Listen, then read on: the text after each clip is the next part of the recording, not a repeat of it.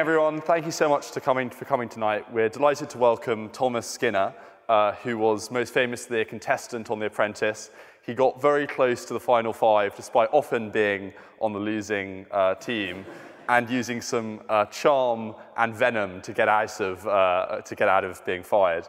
Uh, fans then warmed to his social media presence and particularly his catchphrase, Bosh. Please welcome Tom Skinner.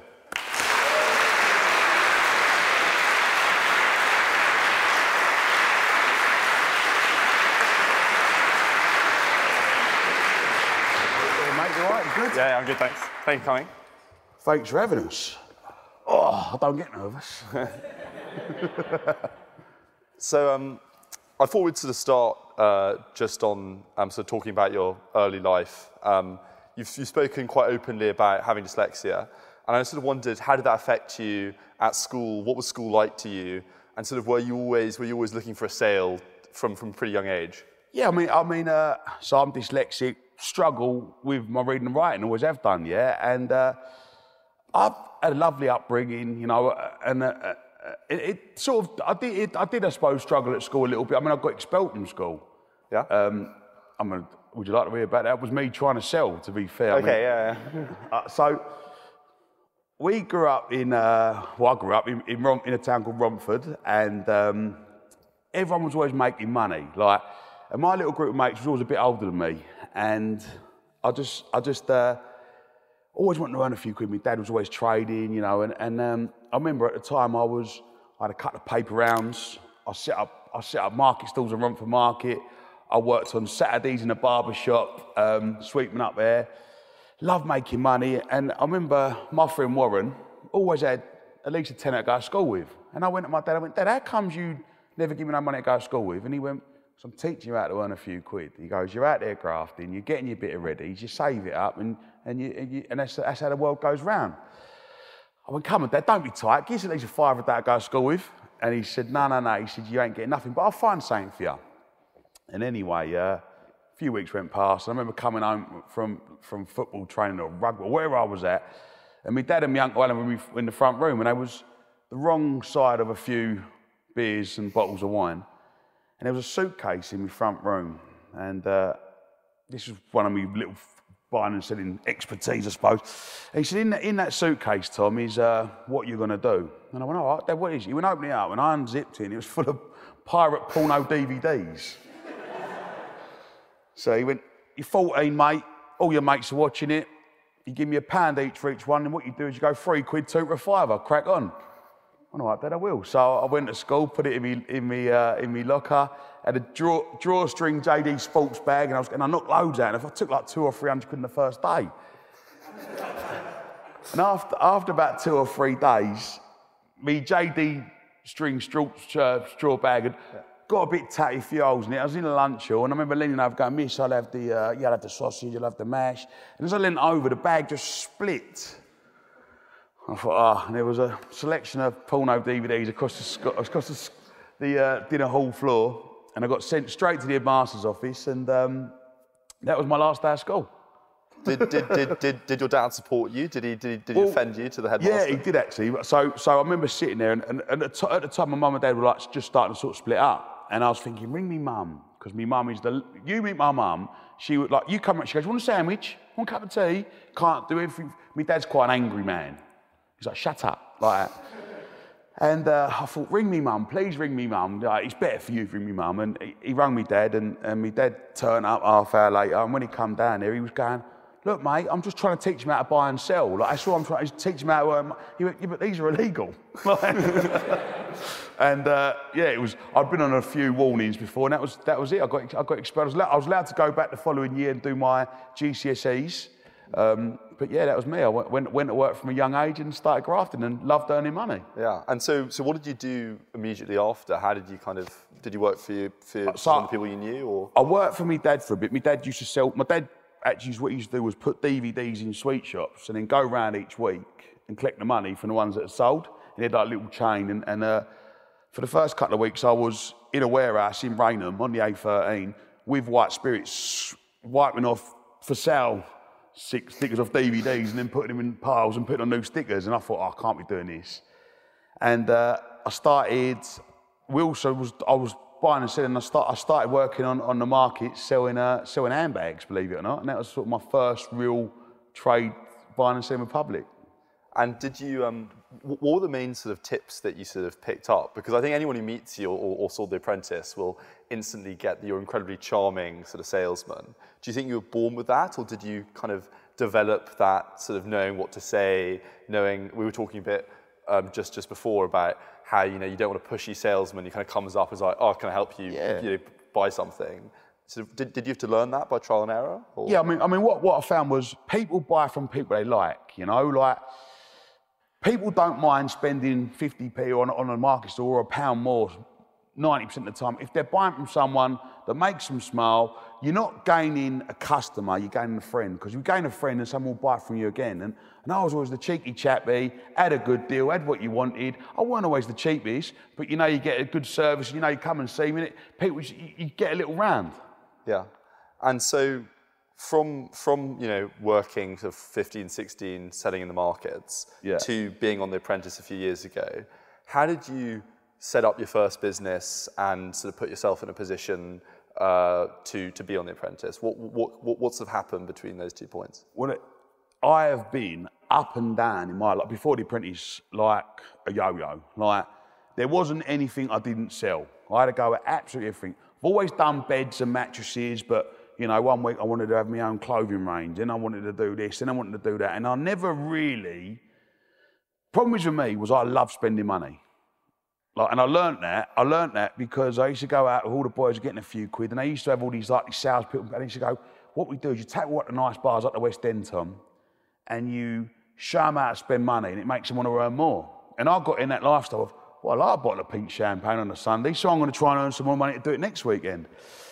And for a few years, I was up and down, up and down. I'd get something going, start cracking. I nearly get there, then something would happen. I'd lose it all, start again. You know, I, I, I, I, was driving about in 500 pound vans, and, and then next thing you know, I'd buy myself a nice 10 grand van.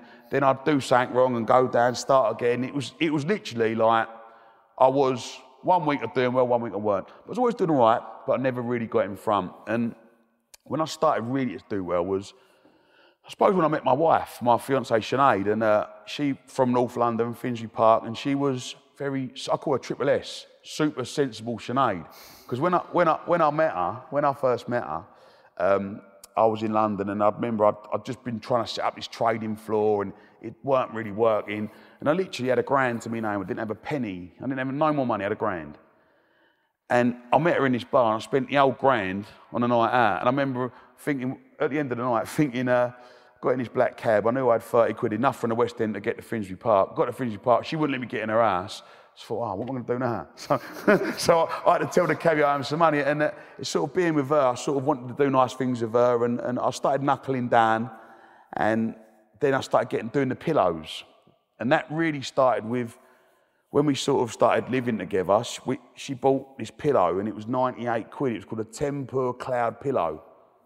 And I went, what have you spent nearly 100 quid on a pillow for, you nutter? Like, and I was doing pillows at the time, I was doing them two, two for a at the market anyway. And I remember going to a manufacturer, Jamal, I knew, up, up in Yorkshire, and I, and I drove up and see him and I went, mate, cut this pillow open. How's this 100 quid? And we, we cut it open, we copied it, like for like, and it cost about nine, ten quid to make. And then I started going around to all furniture shops as a little round. I had about 30, 40 shops, and they'd take 20, 30 pillars a week that they'd sell. And then with the numbers, you're doing sort of five, 600 pillars a week. And when you're nicking sort of fivers and tenors on it, it's good money. Um, and then I thought, hang on a minute, I've got a business here with me market stalls, with me rounds, but I never had enough money to, to really invest in 20, 30,000 pillars. You know, I was always borrowing money. Can I borrow 15 grand? Going, yeah, you can, Tom, but you've got to give me 16 back. And I couldn't, didn't have the capital to, to push on. And my wife, uh, my, she was my girlfriend at the time, my fiance at the time, she was like, I love The Apprentice. You would be different class on it. But why the fuck are they going to have a geezer that sells shit out the back of a van, let's be honest, who, who you know, hasn't really got a univer- hasn't got a university upbringing, hasn't hasn't really done anything with their life. He cracked on and grafted hard and done all right, but hasn't got anything now. I haven't. I've sold things out of a van. Why are they going to pick me? She went. I'll fill the form out. And she filled the form out, bless her. And look, uh, as you see me earlier writing in your book, it takes me a little while to write something. And uh, she wrote, well, everything on there was practically a lie, probably, and sent the form off. And um, form come back and said, fantastic, coming for an interview. And there we go, was on The Apprentice. Wow. And so was that one of the incentives you talk about how you didn't have the kind of capital to sort of launch something slightly longer term? Was, was trying to get the was trying to win the quarter of a million pounds, or was it also just more for the experience of being on it and the sort of the learning opportunity as well as I suppose some of the media attention, or did you not really think about that? Yeah, I mean, of course I wanted the quarter million quid, Yeah. but as well in my head I thought, wow, you know, I've got a product and I've watched it four or five million people watch his show. Like, I can't lose from doing it. it. There is nothing to lose from doing it, you know. And and to be honest, I did thought from the second I went in there, I thought I'm going to win this absolutely easy lemon squeezy. I did. I've walked in there, looked around the room, and I thought, fucking, this would be a piece of piss. I did. and how was I wrong? Well, I think I think that's actually quite a point I was going to ask about. I think I'm a big Apprentice fan. That's when I first um, saw you. I've been watching since I was about nine, and particularly the later seasons. I think a lot of us sort of look at it and, and feel almost like it's sort of set up for failure. That you know, did, did you get the did you get the feeling that the sort of the odds were stacked against you a little bit by the producers? I mean, what you've got to remember is it is a TV show. So they do, you know, they do put the uh, spanner in the works. They do. Like, I mean, there's a couple of things that I was winning by a million miles. They went, ah, the camera weren't filming that bit, Tom, so we've got to do it again. And you think, what? like, so, and they do set you. up. I mean, you've got to remember, it is very real. Like, you do get 20 minutes to get up in the morning, and it is difficult. And one task takes three days, but they do slightly stack the odds against you because obviously, if everyone just smashed it and made it nice and easy, they ain't got a TV. Who's going to watch it? You know what I mean? Everyone has to go, oh, look at them prats on the telly. I'll do it 10 times better. But when you're in there, you've got no phone, you've got no computer, you can't look at a newspaper. You're just there and you've got to do what they tell you to do. And sometimes what they tell you to do ain't exactly what it comes across on the screen as well.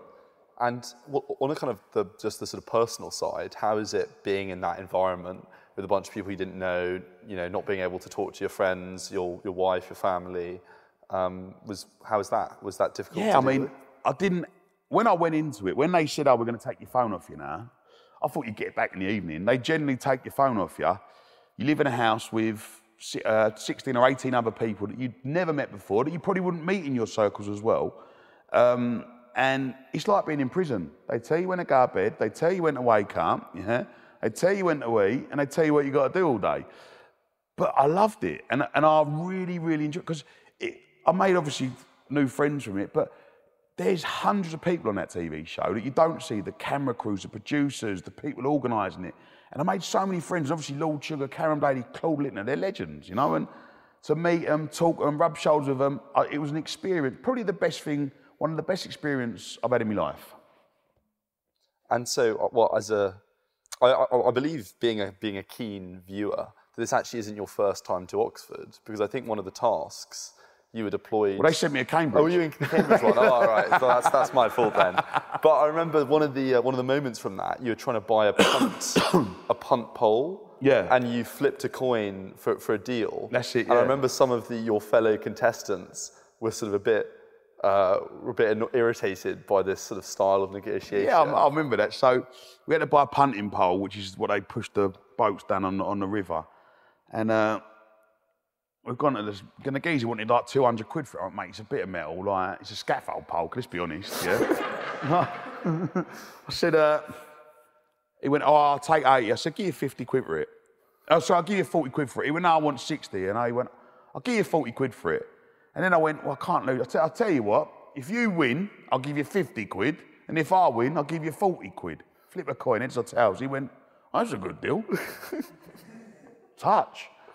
Flipped it and I lost. I've still got it for 50 quid. And I remember the girl going, Lottie, her name was. Gosh, she done me brain in.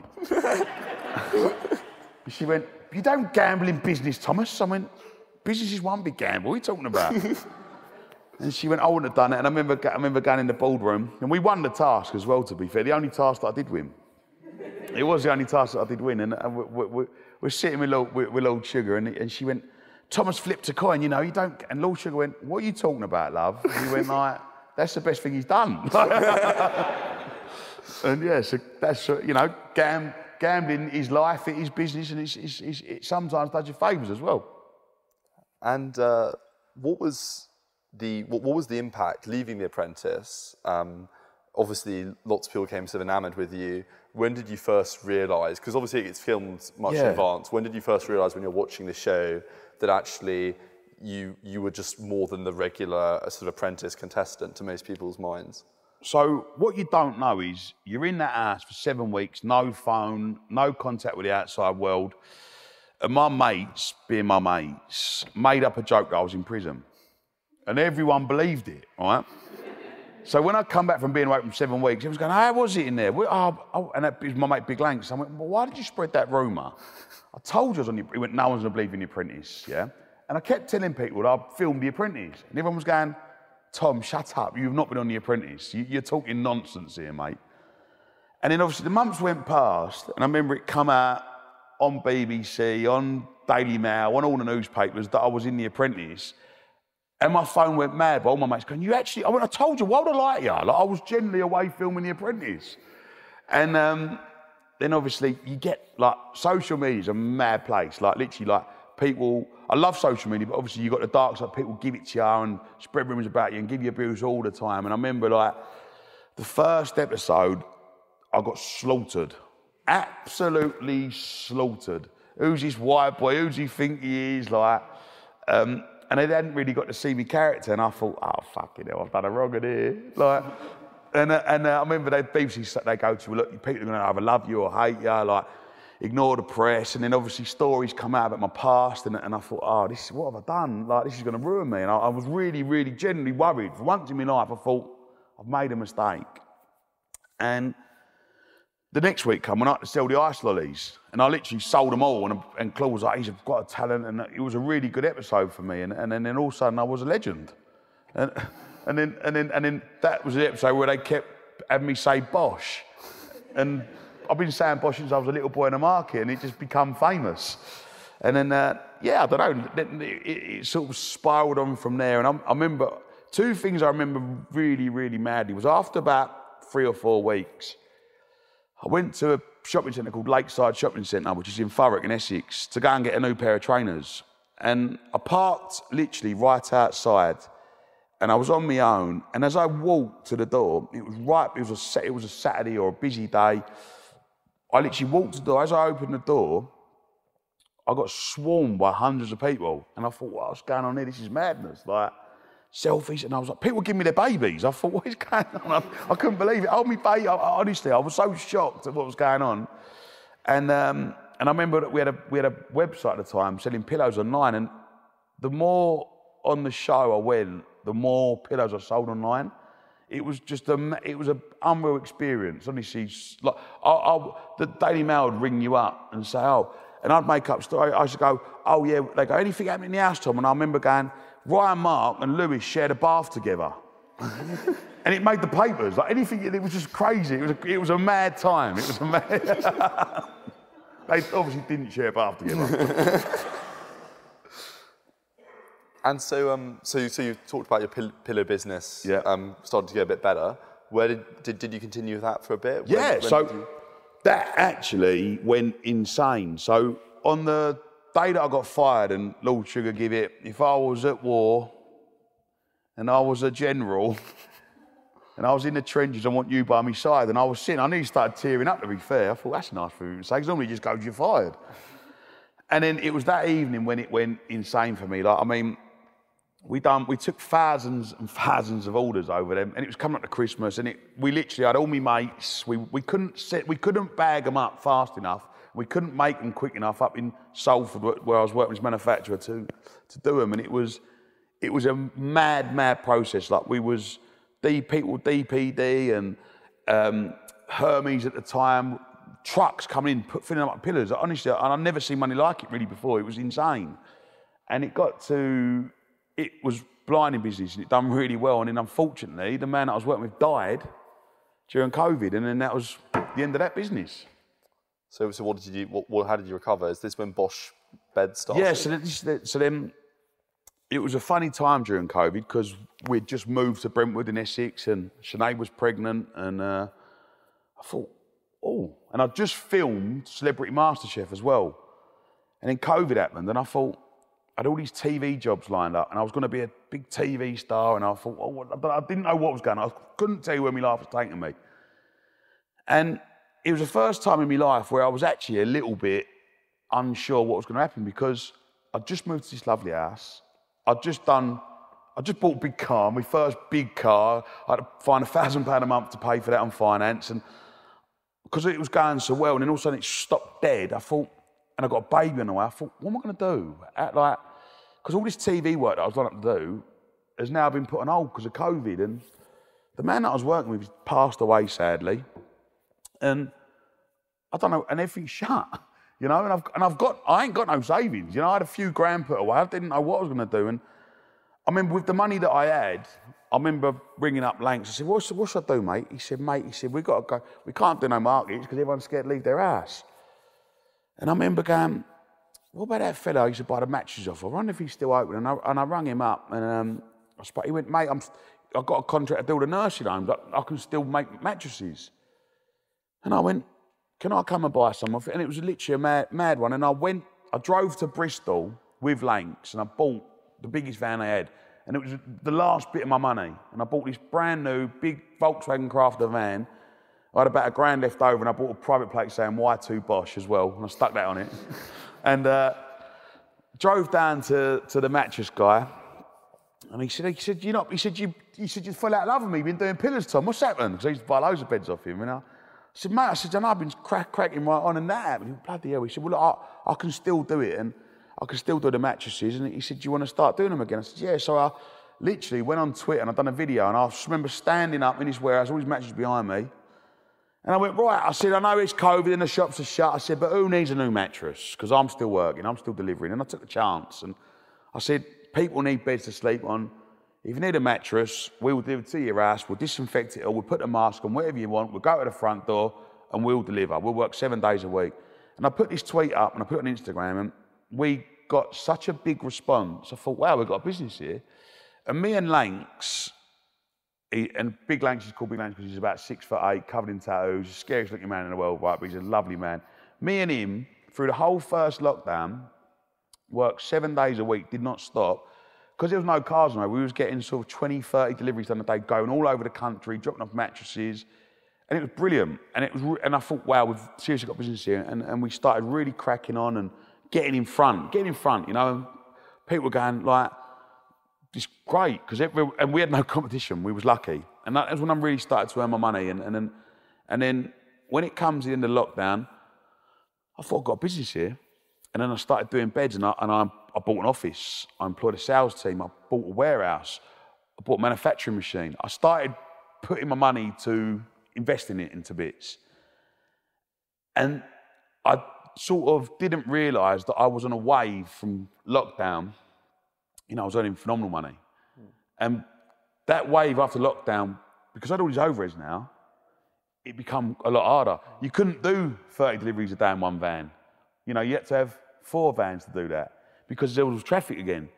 And then, it, and then obviously everything got more expensive and it started getting a bit harder. But, you know, we made it happen. And, and it, it got to a point where we was, we, was, we was taking like 130, 140 grand a week in bed sales, which is phenomenal.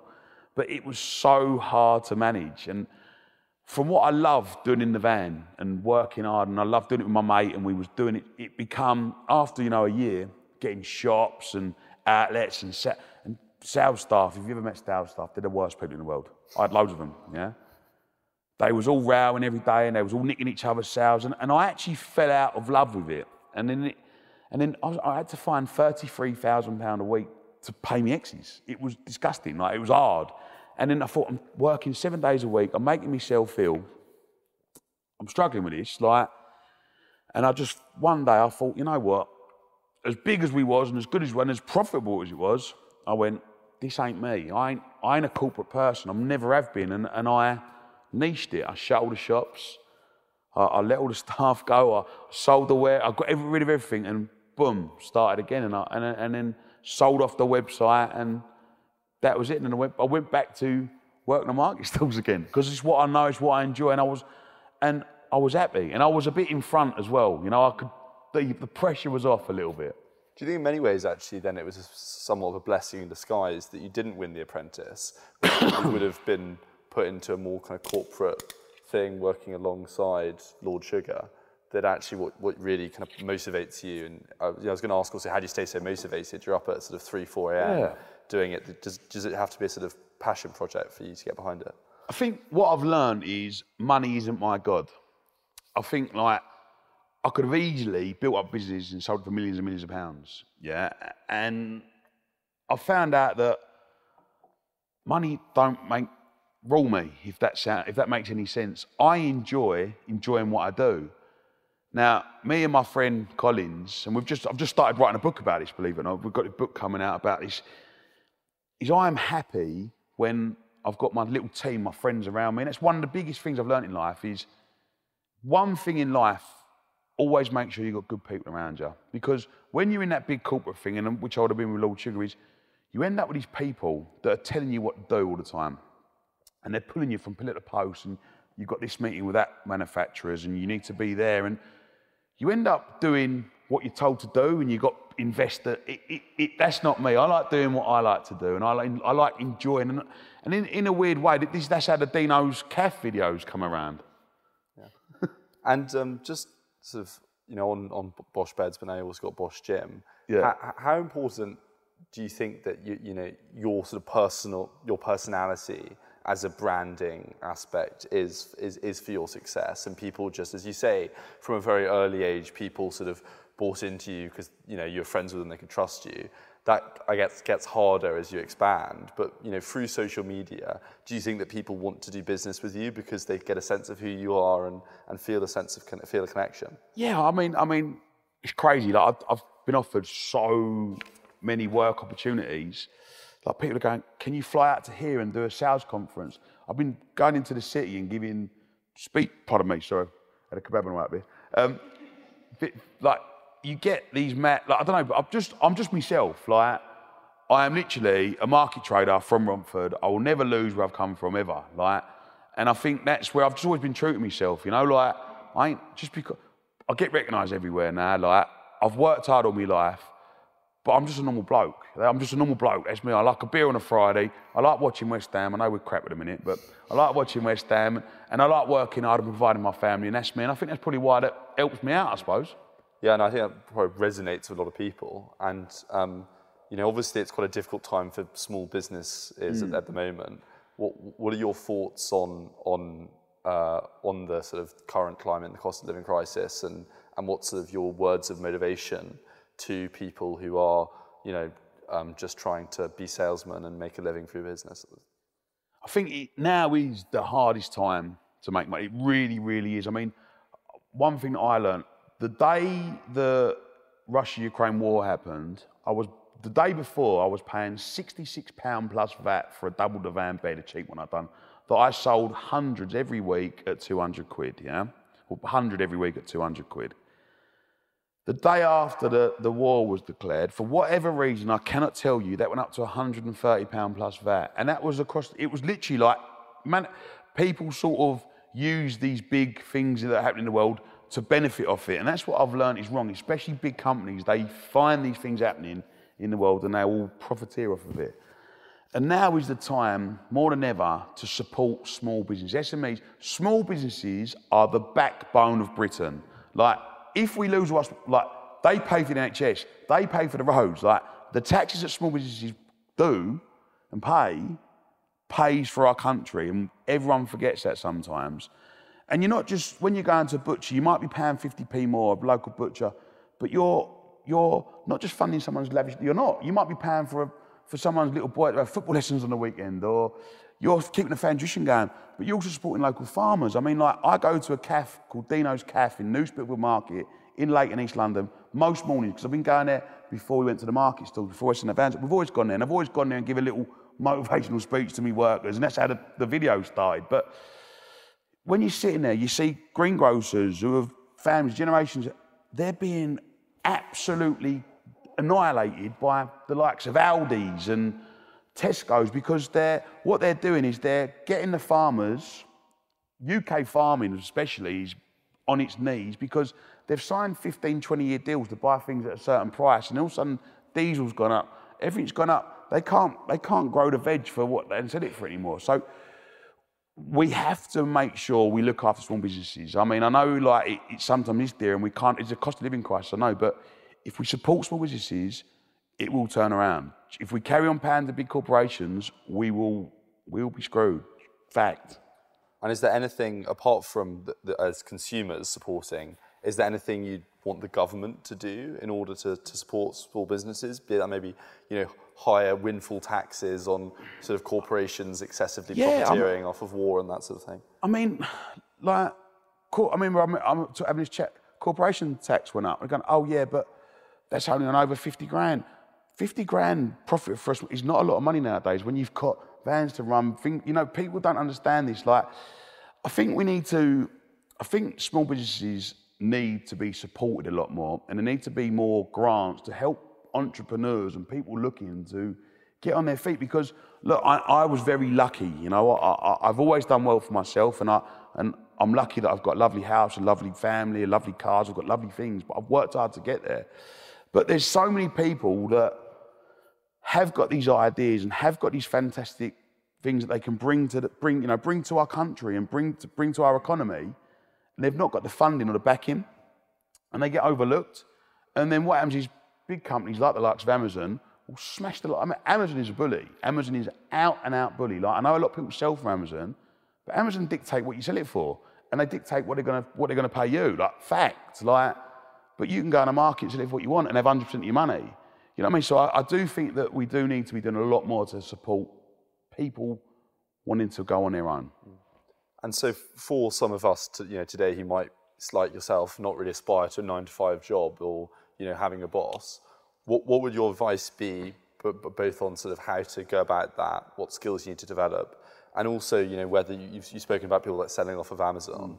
You know, I think a lot of people these days who are looking to kind of you know like get out of the matrix, I suppose, all that kind of yeah. thing. You know, think about it in a very online way about you know drop shipping, crypto.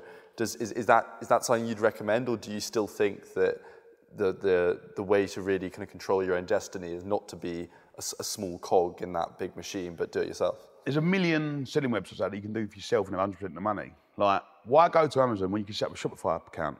You know what I mean? Your base, you can, you can sell just as just because you got Amazon yeah, which they're huge, but there's tens of thousands of people selling the same product as you on Amazon.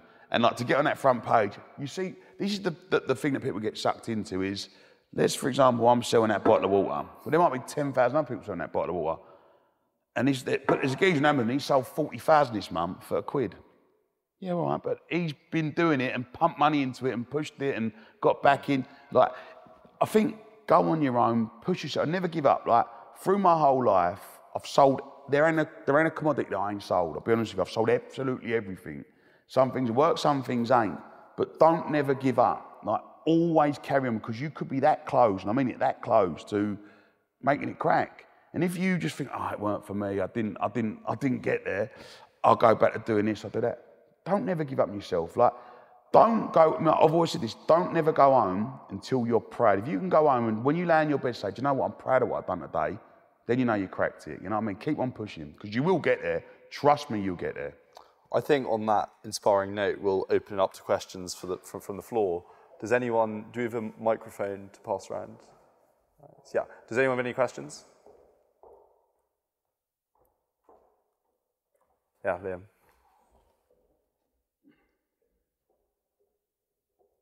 My question is uh, Will you run for the Mayor of London? Do you know what? Um, I've been asked this question quite a lot recently, and I would, I would love to run for Mayor of London, and I've been speaking to some people in very high places about this as well. But I don't know. I don't know enough. I'm not going to hold my hands up. Yeah. Please remember, like I am a market trader, not a politician. You know, and there is millions of things that I know I'd make better for London, especially. I mean, of course, I mean, the ULEZ thing is terrible. It's, it's killing people, you know. There is a cost of living crisis. There's a million things that I'd make better for London.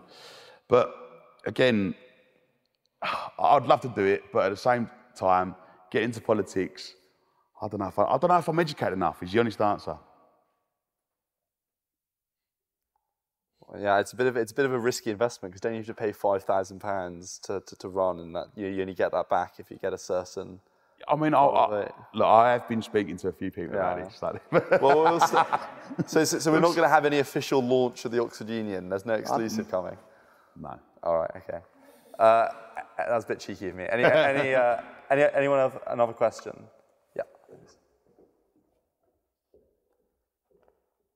So, Thomas, you're moving from the world of business into football management, it seems, going out to manage West Ham in America. Congratulations. Do you think your business skills will be able to transfer into football? And are there any great managers that you're going to look up to as you try to bring West Ham success in America? God, mate, what, what, what, what a mad one. You know, you know this, that was the maddest phone call I've ever had in my life, by the way. So I literally got a phone call. I got, I, now I'm in, going into the world of TV and all this social media, and it's, it's an absolute whirlwind to me. Um, I got a phone call. Basically, I thought it was a wind up. Can you, can you come to West Ham and have a chat with us because we're wanting to go to branch out and make West Ham big in America. Um, and we think you'd be brilliant managing the team. And I went, you what? And, I, and, I, and my, my friend Cole, good, my good friend Colin, he's a black cab driver, and he ended up becoming my full-time driver. And we go over in a black cab. And uh, the meeting was set for nine, nine o'clock in the morning, nine o'clock in the morning at West Ham. And I told me dad, and he told me Uncle Steve, and then I t- sillily told him the time. Well, I remember I was getting dressed, and, uh, and as I looked out my window, I was upstairs, I was putting my clothes on, I looked out and I see Cole pulling, and I thought, who's that in the back of the cab? Random, I'm going on my own, and I come down the stairs, and, and uh, my dad and my Uncle Steve had turned up, and they come to the meeting with me. Oh, mate, I don't start. They think they're coming as well. And um, yeah, I'm just going to go, I'm, I'm going to, I'm going to, uh, I think I'm there to be positive, really, and push the team. I mean, I, I played football when I was younger. I've managed a few youth teams. I mean, managing a West Ham Legends team is a bit different. Um, but yeah, like, I mean, it's, it's insane. I mean, obviously, I'll be a bit different to David Moyes. but yeah, I'm looking forward to it. Another big opportunity that I've been given, so I'm blessed. I'm blessed. What, what, what are your what, what- what's your advice to uh, the current to, to the UK West Ham team? Is there pretty, think pretty low in the table at the moment? I think we're safe. I think we're safe. You know, we've got we've got. Um, I'm going up to I'm going up to Man City on, on uh, during the week. It's a long drive up there. I mean, luck, we're going to yeah. take a batter in there. I know that.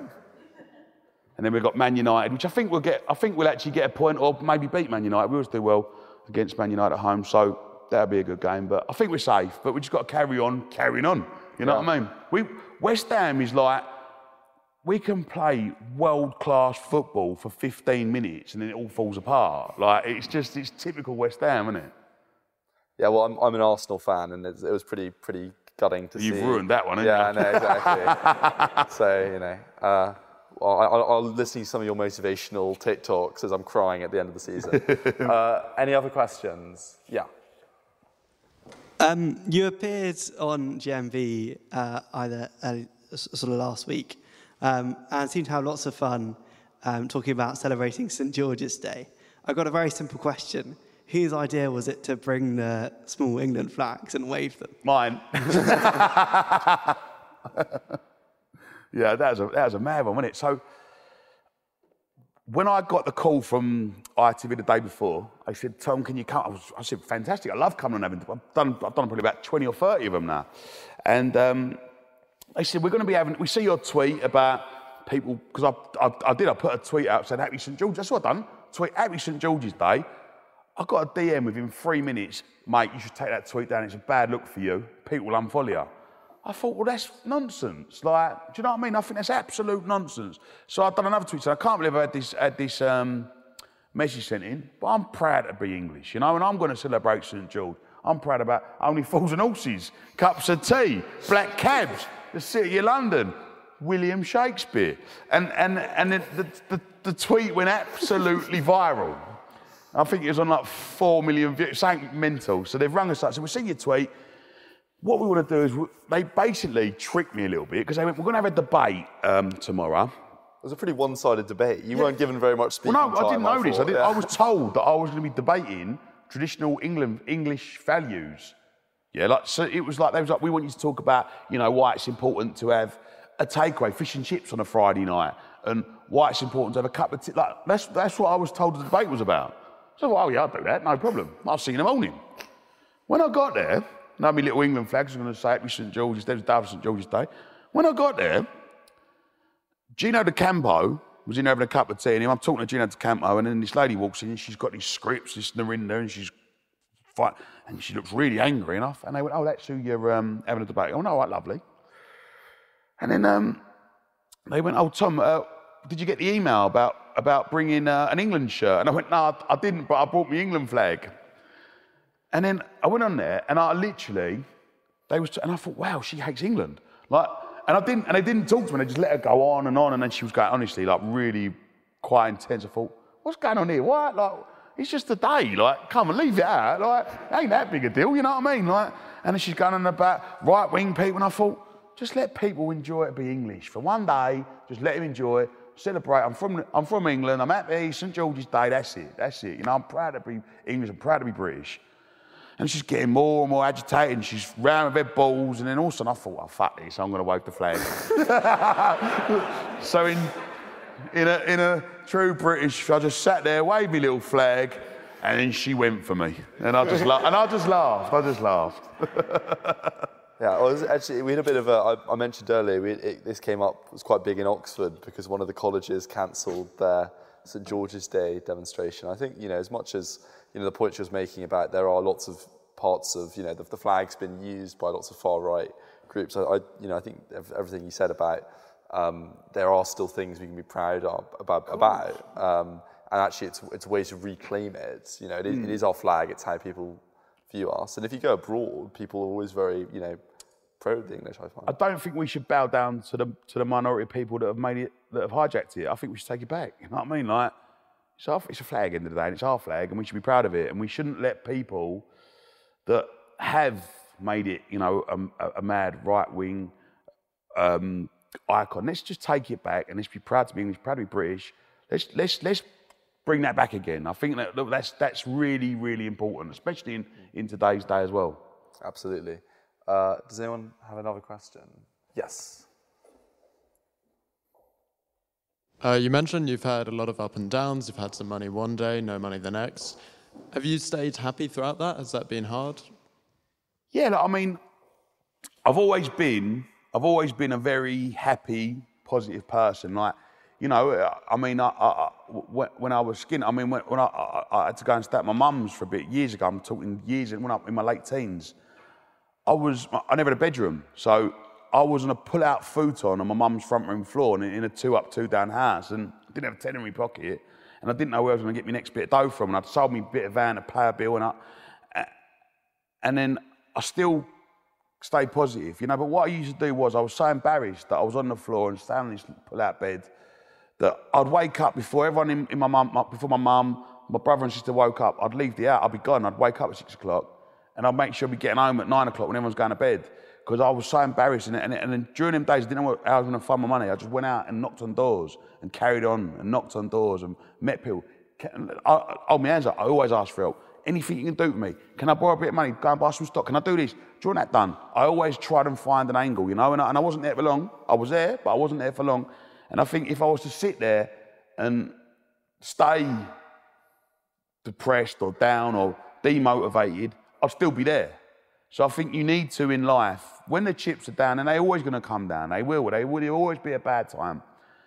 You need to remember that you can be up there. Anyone in this life has got the opportunity to be up there, absolutely anyone. And I think when the chips are down, that's the time when you really got to be happy, because that's the time when you got to put knuckle in, put the heels in, and march on forward and give yourself the opportunity. Absolutely. Any any other questions? Yes. Hi, um, I was just wondering if you're still in contact with any of your fellow contestants from The Apprentice. Yeah, I do actually. Yeah, so um, I speak to correct. I've got, I've got. We've actually got a group chat called Sugababes. um, and funny story. I actually, I actually uh, what I speak to Lord Sugar's daughter and son quite a bit on WhatsApp. So funny story. Every week, I send a WhatsApp out to about, I don't know, there's a couple go out, a few hundred people, on my, on and it's things that I've got, deals of the week is what it normally is. And it could be, I've got 25 chandeliers, or I've got 30, whatever it is, and they go out. And this one week, I had a couple of hundred of Rolex clocks, wall clocks. And I put it all out there, and somehow, this was a pure accident, added Lord Sugar to the WhatsApp group. And I sent this picture with 28 different Rolex wall clocks, all go on the walls. It was 150 quid each, and I sent it out. And all of a sudden, he found Lord Sugar, and I thought, what the fuck? And I looked at it, and he went, I'll have a few of those, mate. and uh, it was quite, he, he bought he bought loads. He bought about 20 off me, and he was on Sky News a little while ago in his office, and he had three of the clocks behind him, and I thought, you know what, they're from me. and uh, yeah, so I, I speak I speak to we got a, we got a group chat. We, we're trying to meet up soon. I, said, I told all of them because they all live all over the place. I said, why don't you all come down, all stay at mine for, for the day. So we, we end of the month, hopefully, we're going to meet up around mine and have a little party. Yeah, you, you- said that Lottie wound you up a bit. Was there another contestant you really got on with? Yeah, I, I, really liked all of them to be. Even Lottie, she done me head in. But I, I, look, I don't not get on with people. I got on with absolutely all of them. To be fair, um, she was a little bit hard work, bless her, Lottie, but she was a nice girl. Do you know what I mean? It's great. Was there another question there? Yes.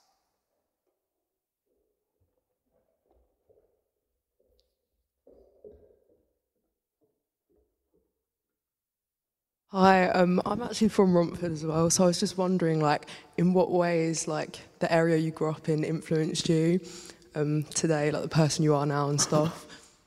Brilliant. Well, as you know, Romford is the centre of the universe, the best town in the world. Um, so obviously, I grew up within walking distance of Romford Market, and that, I mean, not so much now, but when I was a little boy, was the best market probably in the UK. There was not a square foot on that market that wasn't covered with a stall. Honestly, it was mobbed. And you used to go there on a, on, on, um, on a weekend or on a Friday, and it was it was mobbed. It was mobbed. Like I'm talking every single aisle. You couldn't get down. You couldn't see. There were so many people, and I used to love. There was a man called Ron. I don't know why I remember his name, but Ronnie Saint, and he used to wear a big chain around his neck with an axe on it. Yeah, I don't know. And he used to sell toys, stand up, and I used to love the shouting in the market. And then we had a dog as well, and I used to go and buy pig's ears off the market. And Romford was a town of like, it's just outside East London, but everyone is from East London, if you know what I mean. And everyone has sort of gone there to sort of crack on, and everyone was grafted in Romford. There was always deals to be done, and, and I think growing up around there, it was it was a good place to grow up. It was, as you know, it can be quite rough at nights, Romford as well. I mean, it's a rough town. It's, it's a rough place, but if you was if you was caught the wrong side of back in my day, Brannigan's and all that, you'd be getting knocked spark out. But at the same time, you, in the morning, the market busy, you can earn a few quid. I mean, I had burger vans on for Market, and growing up around there was brilliant because I got I got taught by my mates a bit older than me that you got to be tough in life and you don't take no shit from no one. But at the same time, you can make money and do whatever you want to do as well from Romford. So I love I love growing up in Romford, the best place in the world. Any final questions from the audience? Yeah. Uh, hi, Tom. I was wondering, could you recommend me a breakfast to make tomorrow morning? The breakfast to have, yeah?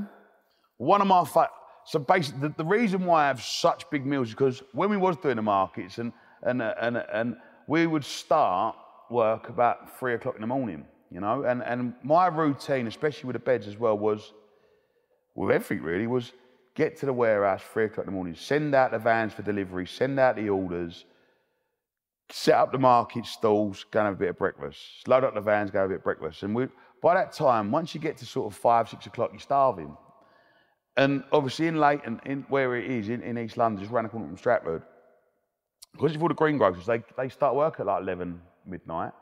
And it opens at 2 a.m. and shuts at 10 a.m. And, and, and everyone's sort of having their dinner. It's mad. It's like back to front times. And you're starving. And when we all go in there, like Ernie goes, what do you want, Tom? We got spicy Korean noodles with chicken breast and two poached eggs. Or we've got the sunshine chicken curry and round chips. There's no breakfast on the menu. And uh, I'd recommend the spicy Korean noodles, I love them. You know I mean? I absolutely love them. But yeah, we've always had a big meal to get us going because if you're standing out in the cold on a market stall, which I've done since, since 15, 16, bacon sandwich ain't going to keep you warm in the winter and it ain't going to let you, because you, you do 20,000 steps on a good market stall, backwards and forwards in a day, at least. So a big breakfast, I can, I can guarantee you, is miles better than, you know, a croissant or something like that.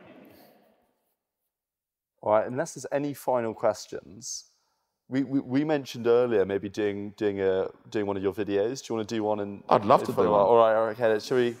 Want to film? I'd love to do one. Yeah. So, so what should we?